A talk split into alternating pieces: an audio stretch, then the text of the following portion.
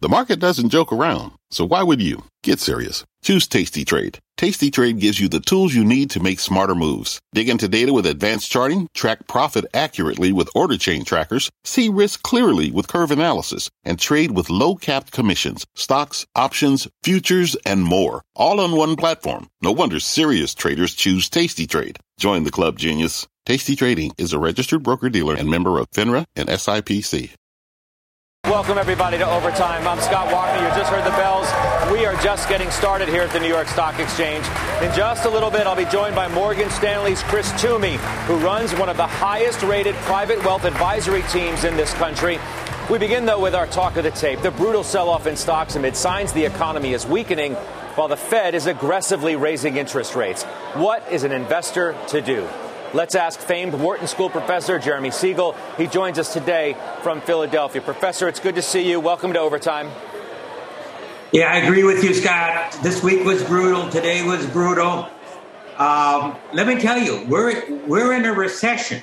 Uh, it's a mild recession. It's not an official recession by the NBER, certainly not yet. But this first half is negative GDP growth, and it's ending on a slide.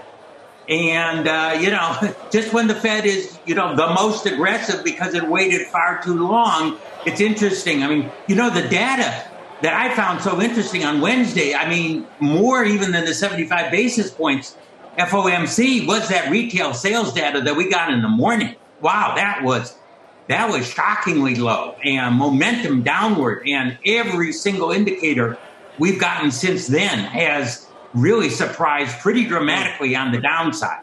So sure we're cooling off sure the has. economy. Let's uh, just hope it's not too fast.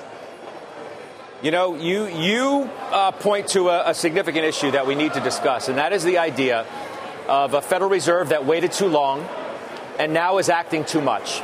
And that seems to be where we are in this world, what has unsettled this market so dramatically, this very issue that because they waited so long, Professor, and they're doing uh, what is deemed to be too much now, they're going to break something along the way.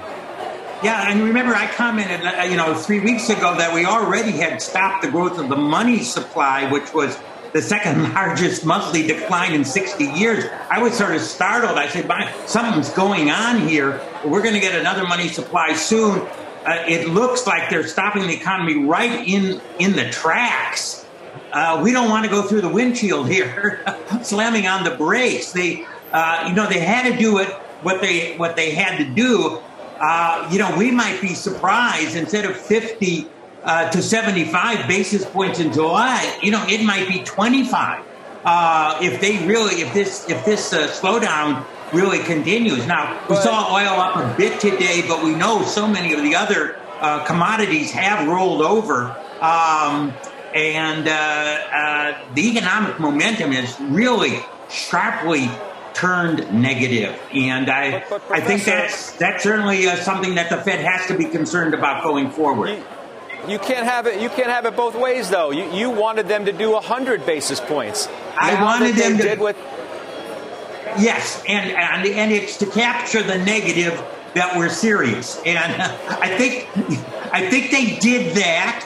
Um, uh, you, you know, we we've seen a rise. You know, I look at the tip yield because I I think that's the most relevant uh, discount rate uh, for the stock market, and I've I've never seen a rise like this. It was less than minus one at the beginning of the year. It almost earlier this week uh, hit plus one. Now that's a that's a two percentage point increase in the discount rate. Um, that is mammoth in a period of less than six months. So you wonder, you know, why are stocks down 20%, 25%? You know, put that in a discount formula uh, and you will see why that is happening. And that is really all on anticipation that the Fed has to step on the, the brakes, slow that money supply. It is happening. Let's hope, you know, they can't go overboard. They got to be looking at this data. Being too late sometimes means that uh, you may react too much. Not yet, but uh, we're in the problem. Uh, now, um, let, Scott, let me say something on the good side.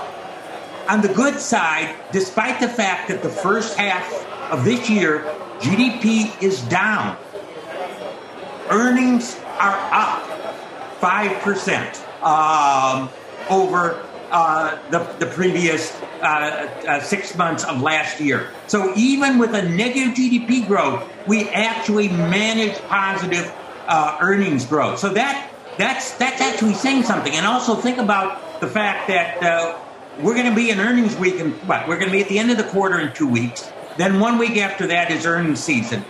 I haven't heard a lot of warnings. I mean, we heard Target. Not yet. Not yet. This is the time. Now, you know, maybe the fall off, we're going to start getting them. But by by and large, even with this slowdown, earnings are coming in fairly good. Um, and uh, you know, a, a, definition of a recession technically is two consecutive quarters of GDP. Now, we're not going to get two consecutive. And by the way, uh, the only reason we're having positive GDP, and I think we will get slightly positive in this quarter, is really what we saw in April and early May. Uh, end of May and June so far is, is a negative uh, GDP by all indicators. Mm-hmm. Um, and uh, so, so all, all of a sudden, we really slammed on on this economy through the you know the, the, the price inflation, the rise in rates in anticipation of what the Fed has to do, um, and what should, if they had done earlier, we wouldn't have the hard landing, which so, uh, Professor, we likely now. You you suggested to me the other day that you thought we could go down another five or so percent. Uh, yeah, we we're down it. a lot today. We're down yeah, a lot today. I mean, we're, um, we're, what does that mean? That. What does that mean? What what's fair value in the market right now? Okay, what's fair market? We're 16 times this year's earnings um, on on on, on, on S and P. Now that is the 150 year average uh, in a world of interest rates that are still much higher than we we exist today. Uh, Russell Value is selling at 13 times this year's earnings. Europe is selling at 10 to 11 times earnings. I mean, these are really bargains. Now, it doesn't mean it won't go down more. Uh, well, we've seen single digit PE ratios, but we've seen those when the interest rates are north of 10%. And, and we ain't getting there. Take a look at what happened to the long bond at the end of today's session. It, it, it, the recession fears, the slowdown fears are taking hold mm-hmm. of of that market. You you can actually see it. The Fed is going to take note of that.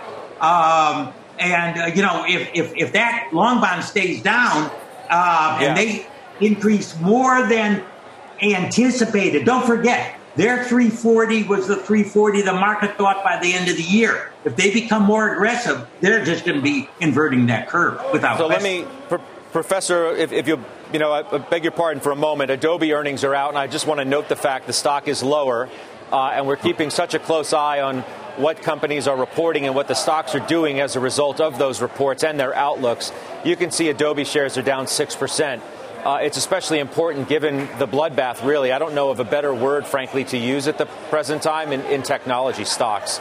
Uh, watching yeah, the software well, space closely. Our Frank, hang on one second, Professor. Our, our Frank Holland yeah. uh, is going to have more on that uh, coming up. But, but you know, uh, these stocks, Professor, when I look and I see the NASDAQ today down 450 points, it's stunning.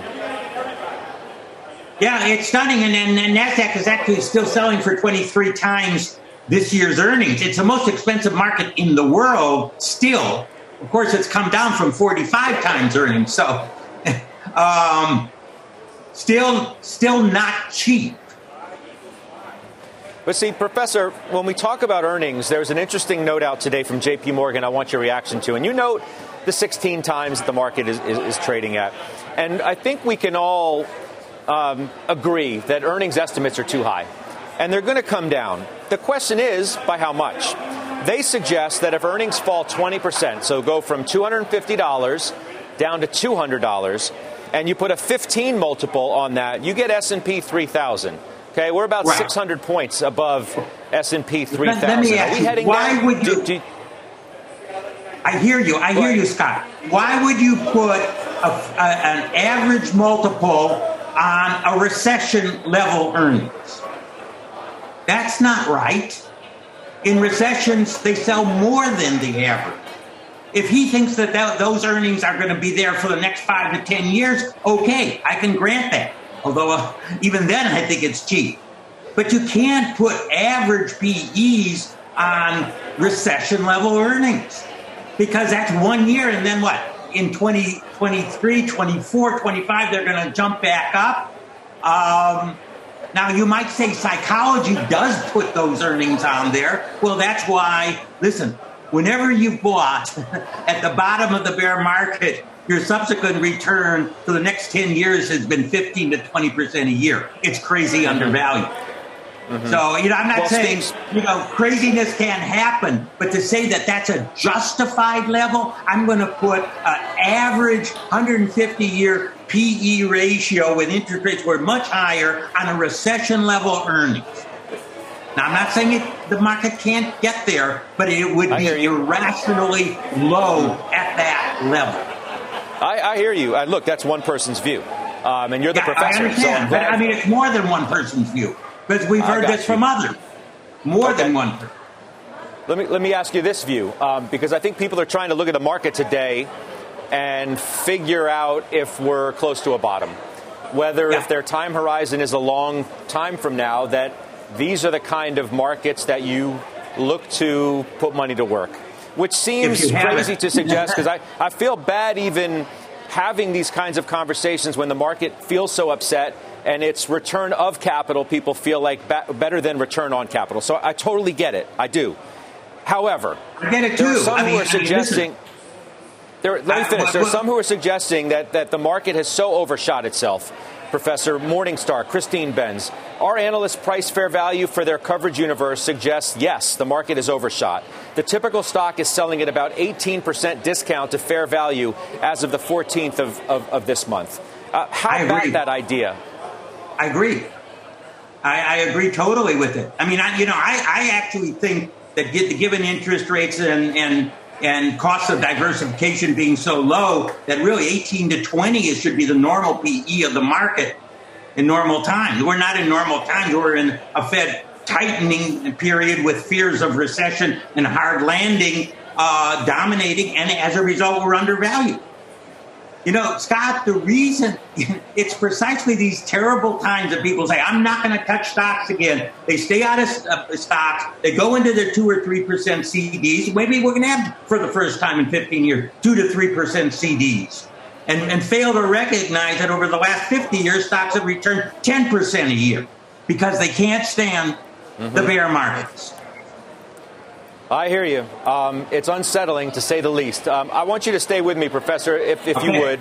I want to broaden yes. the conversation and bring in Veritas Financial's Greg Branch. He's also a CNBC contributor, along with BNY Mellon's Alicia Levine. It's, it's great to have you both with us. Alicia, I'll, I'll go to you first. Uh, you know, react to what the professor says here. I'm wondering what you're thinking about a bottom, if you think we're close, what your feeling is.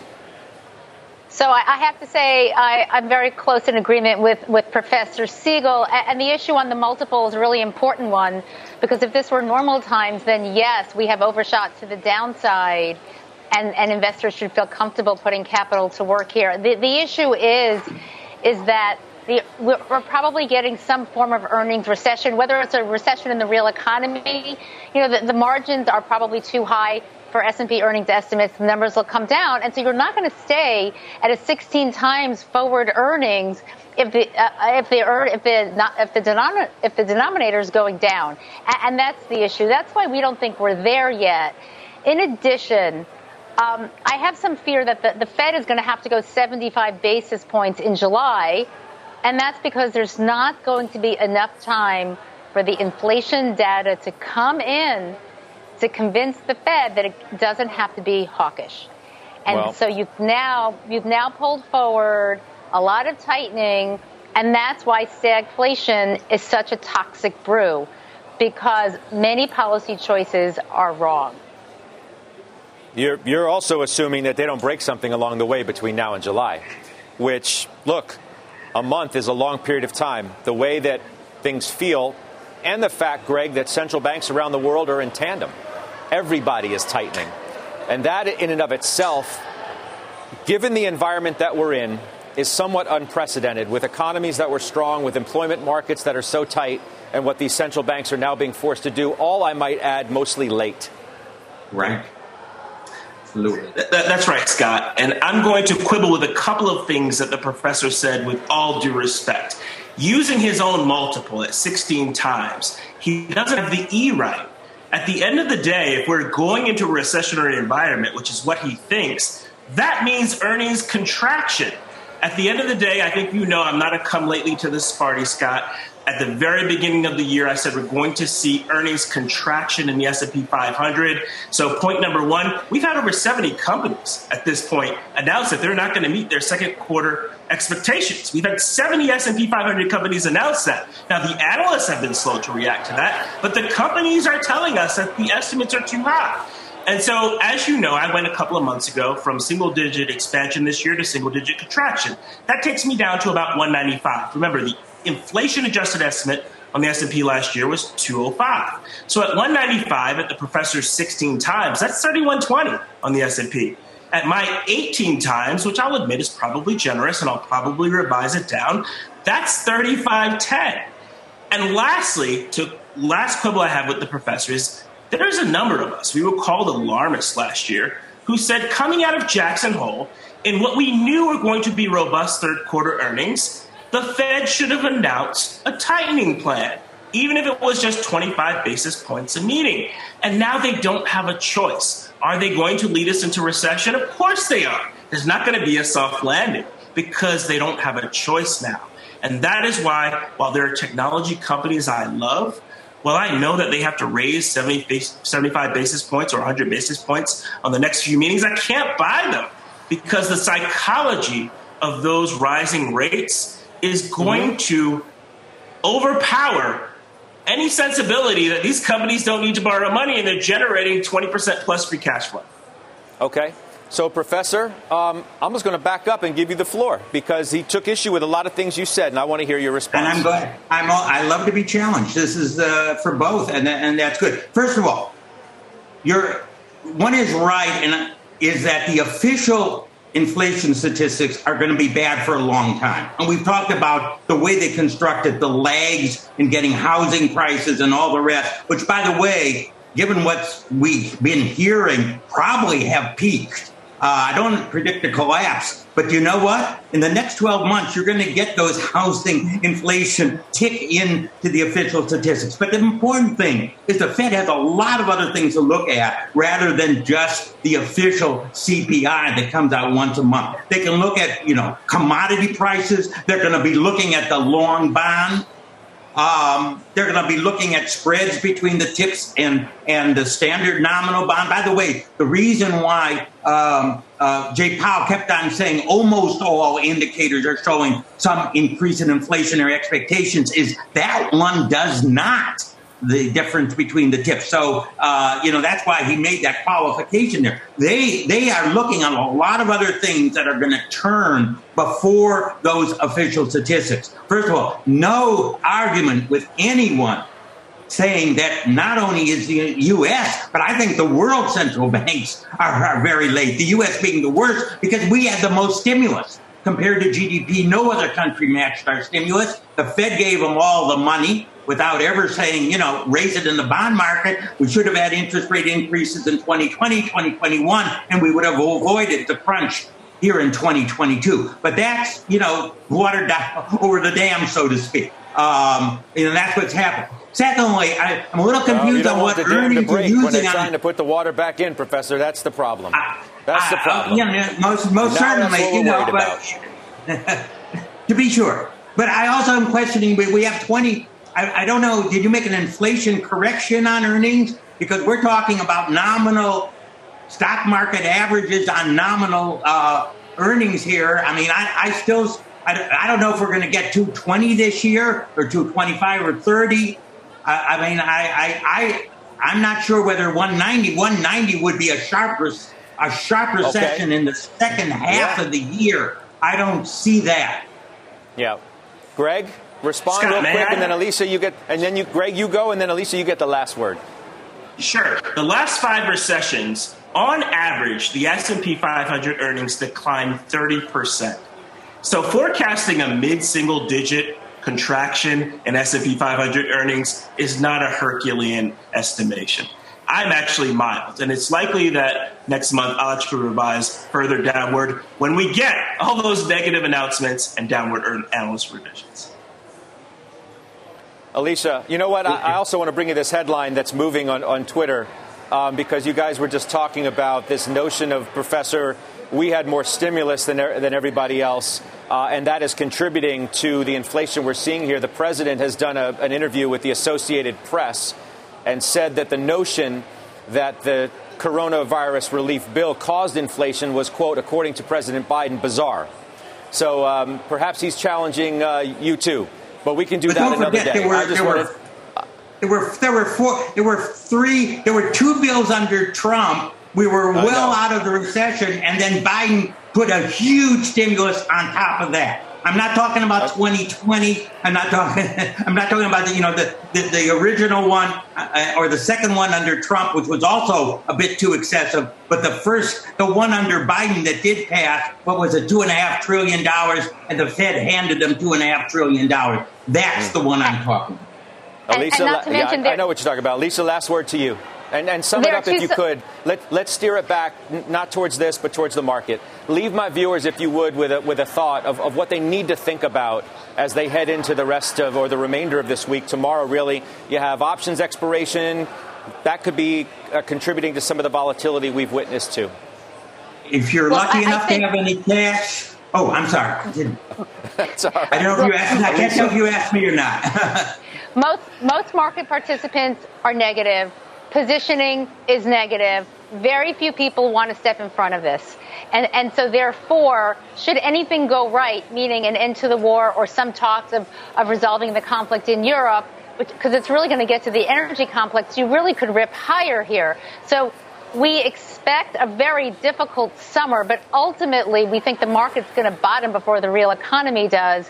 And once the earnings really come down, you can step back into this. It is unpleasant. Right. We do think the Fed's going to tighten at 75 in July.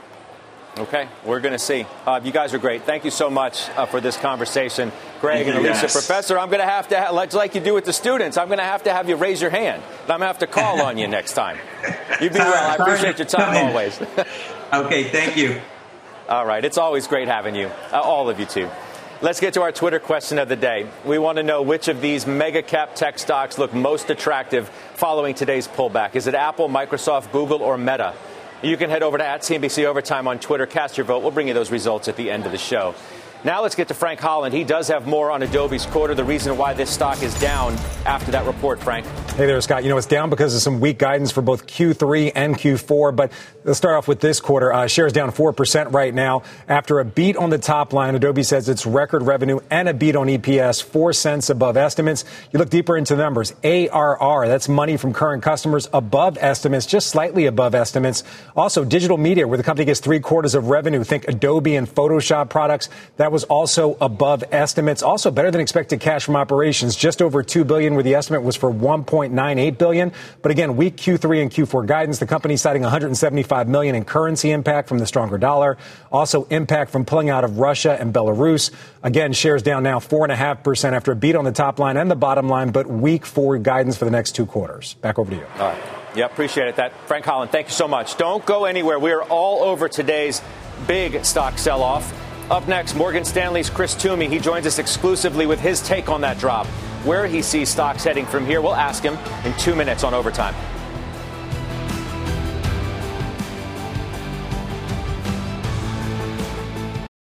This podcast is supported by FedEx. Dear small and medium businesses, no one wants happy customers more than you do. So you need a business partner just like you. Like FedEx, who understands your passion for serving your customers because they have the same commitment towards you. That's why FedEx offers you picture proof of delivery, packageless and paperless returns, as well as weekend home delivery to 98% of the U.S. on Saturday and 50% on Sunday. See the FedEx service guide for delivery information. What's more, FedEx Ground is faster to more locations than UPS Ground. Trust FedEx for timely deliveries. See what FedEx can do for your business. Absolutely, positively FedEx. What does it mean to be rich? Is it having more stories to share or time to give? Is it being able to keep your loved ones close or travel somewhere far away? At Edward Jones, we believe the key to being rich is knowing what counts. Your dedicated financial advisor will take a comprehensive approach to your financial strategy to help support what truly matters to you. EdwardJones.com slash find your rich. Edward Jones, member SIPC. We're back in overtime following another major sell off on Wall Street. So, is there opportunity in today's big drop? Our next guest runs one of the highest rated private wealth advisory teams in the country. Let's bring in now Morgan Stanley's Chris Toomey. It's good to have you here on, on a miserable day yep. in the yep. market. You just heard the conversation we had with, with Professor Siegel. You want to react to anything that you heard there about where you think stocks could go? Yeah, from no, here? I, I think it was a, a really good uh, conversation. I'm upset in the sense that I think I'm going to also have to take the panel side and be a little bit more bearish than Professor Siegel. Um, I think the concern I have is the Fed's dealing with the demand side of the equation. They're raising rates, and typically the solution for higher prices is higher prices. And the problem here is it's not affecting the supply side. And so the thing that's really turbocharged inflation is really what's going on with regards to Russia and China. China, the shutdown because of zero COVID, Russia with regards to natural resources and agriculture. And raising rates is going to have nothing to do with that. And my concern is is if we have a situation where natural gas prices, oil prices continue to flow through the economy, raising rates can affect demand, but it's not going to completely stop demand. And I think that's going to continue to keep rates high and keep inflation high. Maybe not as high though, right? I mean, it you... might start to bring it down, but I think what's interesting is, is you see the CPI number was very hot, mm-hmm. but the PPI number is very hot, and it just shows how inf- how much uh, fossil fuels are built into the overall economy. And so, as, as great as it would be to move purely to an EV cleaner economy, I think right now we're in a situation where we're actually realizing how much that affects the overall economy. The debate, I think, at its core ultimately is what is the impact on earnings if you're thinking about where stocks should be?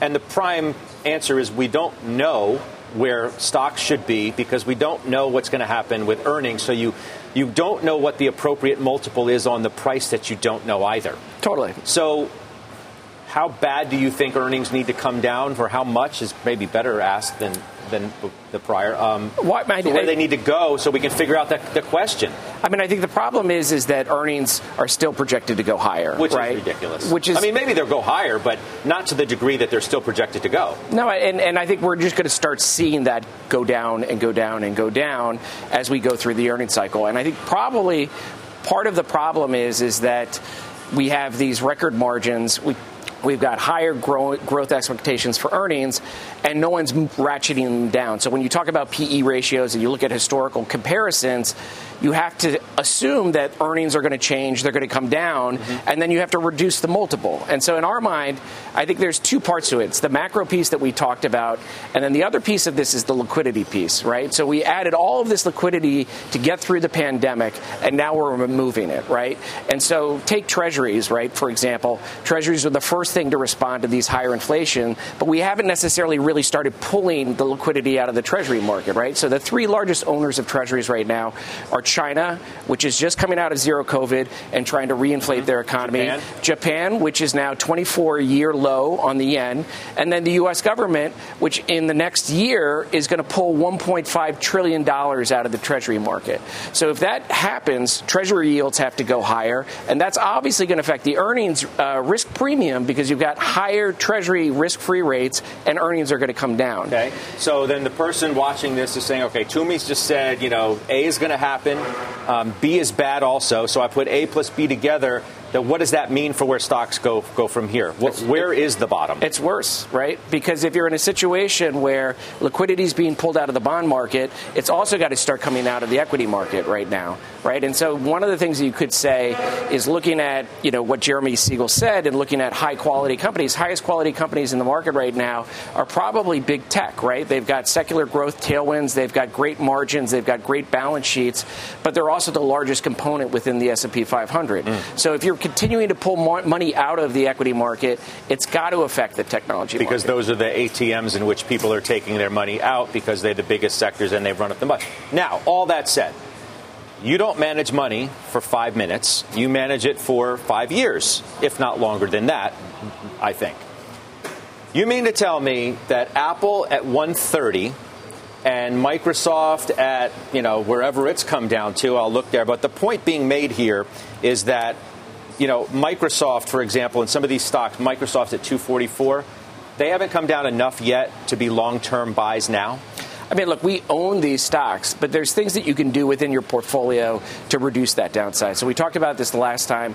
We're putting hedges on our on our clients' portfolios, the overall equity exposure. So we're buying put options on the overall equity exposure, and we're okay. writing call options on top of that to reduce some of that cost of the put option. Covered calls. Covered calls, but we're using that that income we get off of the calls to offset the puts that we're buying to protect on the on the downside. Okay, so you're, you're pretty hedged. We're hedged and we're also raising cash. So, I mean, if you look at today, this is kind of reading very close to the May playbook where the Fed raised rates, the markets rallied, and everything sold off. And remember, after a couple days of the sell off, we had this run up of 8 or 9%. So we still think markets probably oversold. We could see a little bit of a rally, at which point we would probably be taking from some of the risky areas the market to raise cash with the anticipation to also roll back into the equity market. I think, look, I think if you've got a long term investment time horizon, the, the, the, the against my, my thesis, against my argument, is going to be the fact that a lot of these companies are sitting on tons of cash and they can start buying back stock more aggressively. You could have a catalyst that moves the market up. 75% of the time, stocks are up. So you don't want to necessarily be selling all of your stocks and getting out of the market, but you do want to start being very careful with regards to your exposure. I mean, one of the things that underpins this market is the consumer. And if you look at the consumer data, you look at credit card data, the last four or five weeks, not very good. Consumer savings savings, they're down below 5%. They're below their long term average. So all of that stuff kind of coming together means I think earnings come down, dynamics in the market are bad. So you want to be very defensively positioned for the next couple weeks. Which is why sentiment is so bad that UMich thing was startling even to the Fed chair who said so. Um, yesterday, and in part caused them to do what they did. It's good to see as always. Thank you. Chris Toomey, uh, Morgan Stanley Private Wealth, joining us. Coming up, well, time for a CNBC News update with Shepard Smith. Hey, Shep. Scott, thanks from the news on CNBC. Here's what's happening. The committee investigating January 6th attack on the Capitol, focusing its attention today on former President Trump's attempts to pressure the then Vice President Mike Pence not to certify the 2020 election results. We heard from Ivanka Trump and a former Trump White House lawyer about an Oval Office phone call between Trump and Pence the morning before the insurrection. When I entered the office the second time, he was on the telephone with who I later found out to be was the, the vice president. Could you hear the vice president or only hear the president's end? Only hear the president's end. And at some point, it started off as a calmer tone and everything, and then became heated. The conversation was was pretty heated. Former aides say President Trump called Mike Pence a wimp on that call and someone who didn't have the courage to make a hard decision, like overturning the election. Tonight, a full recap of today's January 6th hearing, plus an exclusive look at an online investment fraud scheme, and fake German heiress Anna Delvey speaks out on the news right after Jim Cramer, 7 Eastern, CNBC. Scott, back to you. All right, we'll be there. Shep, thank you. Shepard Smith. All right, much more on today's market sell off is coming up. Up next, we'll hear from Ed Yardeni, where he sees stocks now heading from here. Overtime's back right after this. This podcast is supported by FedEx. Dear small and medium businesses, no one wants happy customers more than you do. So you need a business partner just like you. Like FedEx, who understands your passion for serving your customers because they have the same commitment towards you. That's why FedEx offers you picture proof of delivery, packageless and paperless returns, as well as weekend home delivery to 98% of the U.S. on Saturday and 50% on Sunday. See the FedEx service guide for delivery information. What's more, FedEx Ground is faster to more locations than UPS Ground. Trust FedEx for timely deliveries. See what FedEx can do for your business. Absolutely, positively FedEx. With the Wells Fargo Active Cash Credit Card, you can earn unlimited 2% cash rewards on purchases you want and purchases you need. That means you earn on what you want, like trying out that new workout class, and 2% cash rewards on what you need, like a foam roller for your sore muscles. That's the beauty of the Active Cash Credit Card. It's ready when you are with unlimited 2% cash rewards. The Wells Fargo Active Cash Credit Card. That's real life ready. Terms apply. Learn more at wellsfargo.com slash activecash. We are back in overtime following that 741 point drop on the Dow Jones Industrial Average. It's now below 30,000 for the first time since January of last year. Is the bottom close? It's more selling ahead. Let's ask Ed Yardeni. He's the president of Yardeni Research. It's good to see you um, once again. What do you make Thank of this? Thank you. Well, we're in a bear market, certainly, and uh, in bear markets, it's hard to predict exactly where the bottoms are going to uh, exist. In, in the past, we've always had the Fed put could always wait for the Fed to finally lower interest rates, and that's not happening this time. It's quite the opposite. We're all worrying about how much the Fed is going to be uh, raising rates. So I don't see that there's a lot of upside in the market other than trading rallies uh, any anytime soon for the foreseeable future. Uh, I think much is going to have to depend on when inflation actually shows definitive signs of peaking and when that allows the Fed to ease off a bit. And I think that could happen later this year. I think we'll see some improvement in the inflation uh, measures, but uh, that's still uh, not uh, around the corner. I'll tell you what, Ed. Um, frankly, you, you sound more sanguine than you have with me um, most recently, if not downright dour about where things are, given what happened today in this in this environment we're in. Well, look, uh, you know, bear markets happen, and uh, we're, we're in a bear market. Uh, they uh, some some uh, are longer than than others, uh, but they uh, they eventually end, and uh, then they set you up with lots of buying opportunities. And I kind of look at the situation now, and I see that we're creating a tremendous opportunities in technology where things have really been hard hit, but also in financials. And by the way, energy has had a great run here, but those stocks are still relatively attractive here. Uh, look, I, I think uh, a lot of the problems uh, have been with us all year, uh, but uh, we really got hit uh, with a game changer with that CPI. The May CPI report just kind of changed everything. Suddenly, the Fed talked about much more aggressive rate hiking, mm-hmm. and that's really where the issue is. And if you look in that CPI, a lot of that is energy. And you know, Scott, I was listening to the conversation. Everybody's talking about the Fed, uh, we really should be talking about this cockamamie energy policy that's coming out of this administration, which has contributed to the high inflation in the energy sector, which is then creating a real nightmare for the Fed. I, I don't know that the Fed can do much to uh, create more um, uh, cheaper energy uh, prices other than by causing a recession. Let me ask you this, um, and then, then I got to run. I mean, if if this is what happens when you do 75 basis points. Yep in what is still a reasonably strong economy. Right. Understand it, it may be weakening as, as we're having this conversation. right. What's going to happen the next time if Powell does 75 again when the economy is only likely to be incrementally, if nothing else, worse? The data we're already getting Philly Fed today, no good. Uh, housing data, no good. Retail no good. recently, no good. No good. Well, I, I think uh, we have to appreciate the fact that uh, Powell has uh, proven himself to be quite a pivoter. And uh, while uh, he's uh, recently pivoted from 50 basis points in this latest meeting to 75 basis points and then 75 basis points at the next meeting, we'll see how that goes. I mean, he could pivot and suddenly say the economy looking a lot weaker and maybe it goes back to 50 or even 25, as one of your uh, panelists said before. So it's a uh, it, it, it's it's a fluid situation. What can I tell you, Scott? Yeah, I hear you, um, and it's tough to make sense of. Um, your honesty is is certainly welcome and refreshing. Uh, and I appreciate. It. I think everybody is in the same boat, and I know a lot of us watching and, and, listening to people like you uh, share it. We'll talk Thank to you soon. You. That's Ed Yardeni. All right. Up next, we are tracking the biggest movers in overtime. Contessa Brewer is all over that for us. Contessa, what's coming up? Hey there, Scott. A stay at home stock that soared last year is just plummeted this year. It gets a little fuel in the tank with a first of its kind partnership with a giant retailer. I'll tell you all about it ahead on overtime.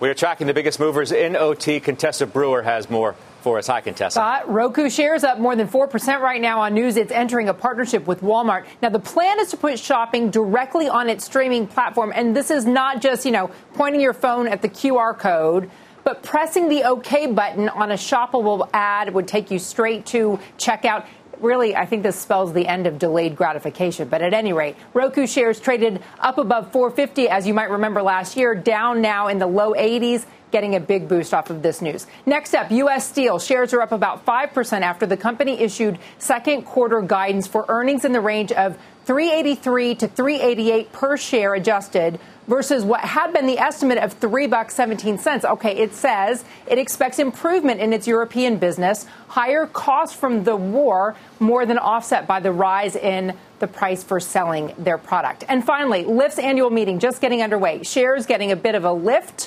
because the company settled claims that it hid safety issues before its IPO in 2019. Now, shares are down about 80% since the initial public offering. This settlement claim is $25 million there. Scott?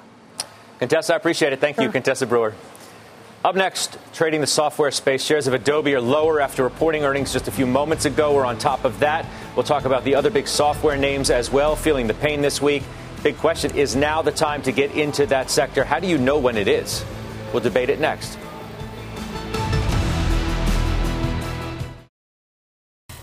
Welcome back. Adobe shares are falling in OT after the company just reported weak third quarter guidance. This is software stocks have been getting slammed over the past week, along with pretty much all of tech. Joining, joining me now on set is Decatur Capital's Degas Wright. Uh, it's good to see you down here at the stock exchange. I mean, you were trimming the stock into the number, which is pretty good because it's going to open. I mean, the bid ask on this is a lot lower than where it closed. What do you think now? Well, first of all, Scott, it did beat on earnings and also revenues. So, first of all, that's positive. The stock always goes down on announcement date, so I'm not surprised. Mm. And so that's why we sold down, uh, we trimmed it back, and so we're satisfied with this because another thing with their cloud subscription, they actually beat about 15% revenue came in higher. So Adobe is still looking like a stock that we're holding. Would you would you buy more on, on the pullback? And that's an interesting an interesting question in the greater context. Right. Everybody wants to sell when they think the stock is going to go down. Nobody wants to buy it in an environment like we're in when you're in the midst of the pain. How do you know when to do that?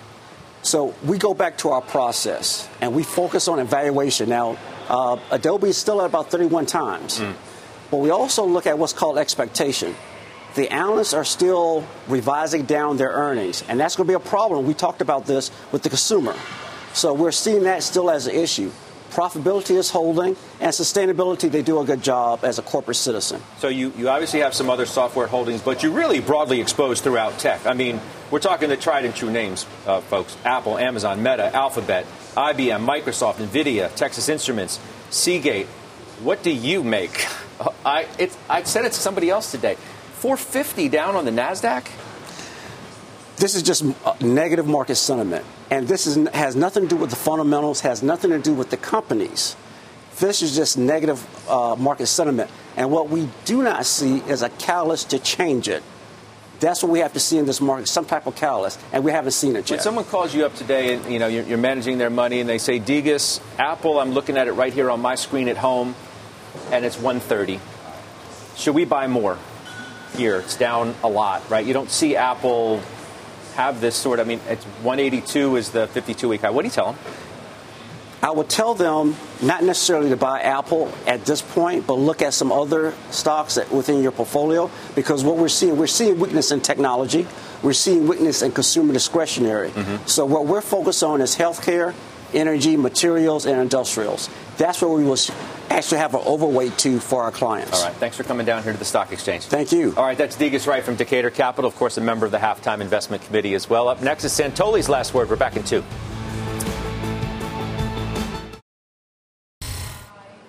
Let's get the results now of our Twitter question of the day. We asked which of these mega cap tech stocks looked most attractive following the big pullback not only today but recently. It was neck and neck, too which kind of surprises me because I figured a lot of people would say Apple. 33% did, 32 did for Alphabet. 21% said for Microsoft, only 14 said Meta. Thank you for participating in that as always. Up next is Santoli's last word.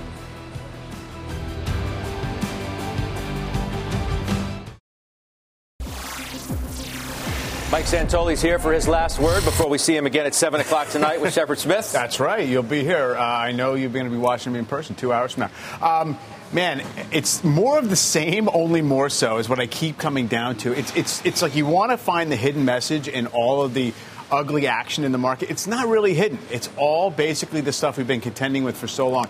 I, I do empathize with those people who look at the action today and say cyclical stocks getting blasted again today bonds actually rallying and yields coming down, mm-hmm. people saying, well, that suggests policy error by the Fed maybe is a greater possibility, or it just says that there's such a fear of both. Um, kind of the stubborn inflation and the growth uh, slowdown that you might as well just surrender and, and just sort of not try.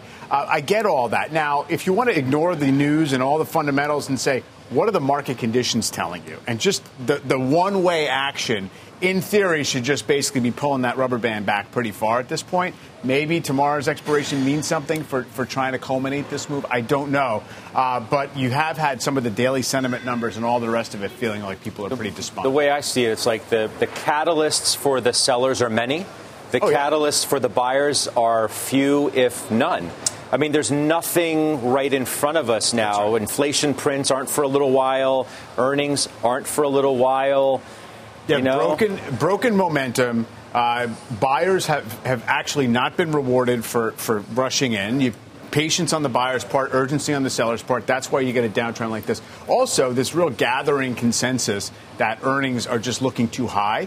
That may be very well true, but it also could be true that the market has been effectively discounting that for a while. So we don't know if that's a one way trade necessarily. Also, there's a piece of this where ultimately people might get reminded that equities and earnings tend not to do terribly when you have high nominal growth and inflation right? I mean, it is sort of a quasi equity hedge inside of corporate earnings. They sell into nominal GDP, they sell into inflation. It was interesting, too, to hear Professor Siegel, just to bring it full circle to yeah. the beginning of our show, argue that you, you don't want to take the multiple down too low, even though instinctively you may be inclined to do so, and that maybe earnings won't be as bad as everybody suggests they will. We spent very little time in the last decade under 15 times forward earnings.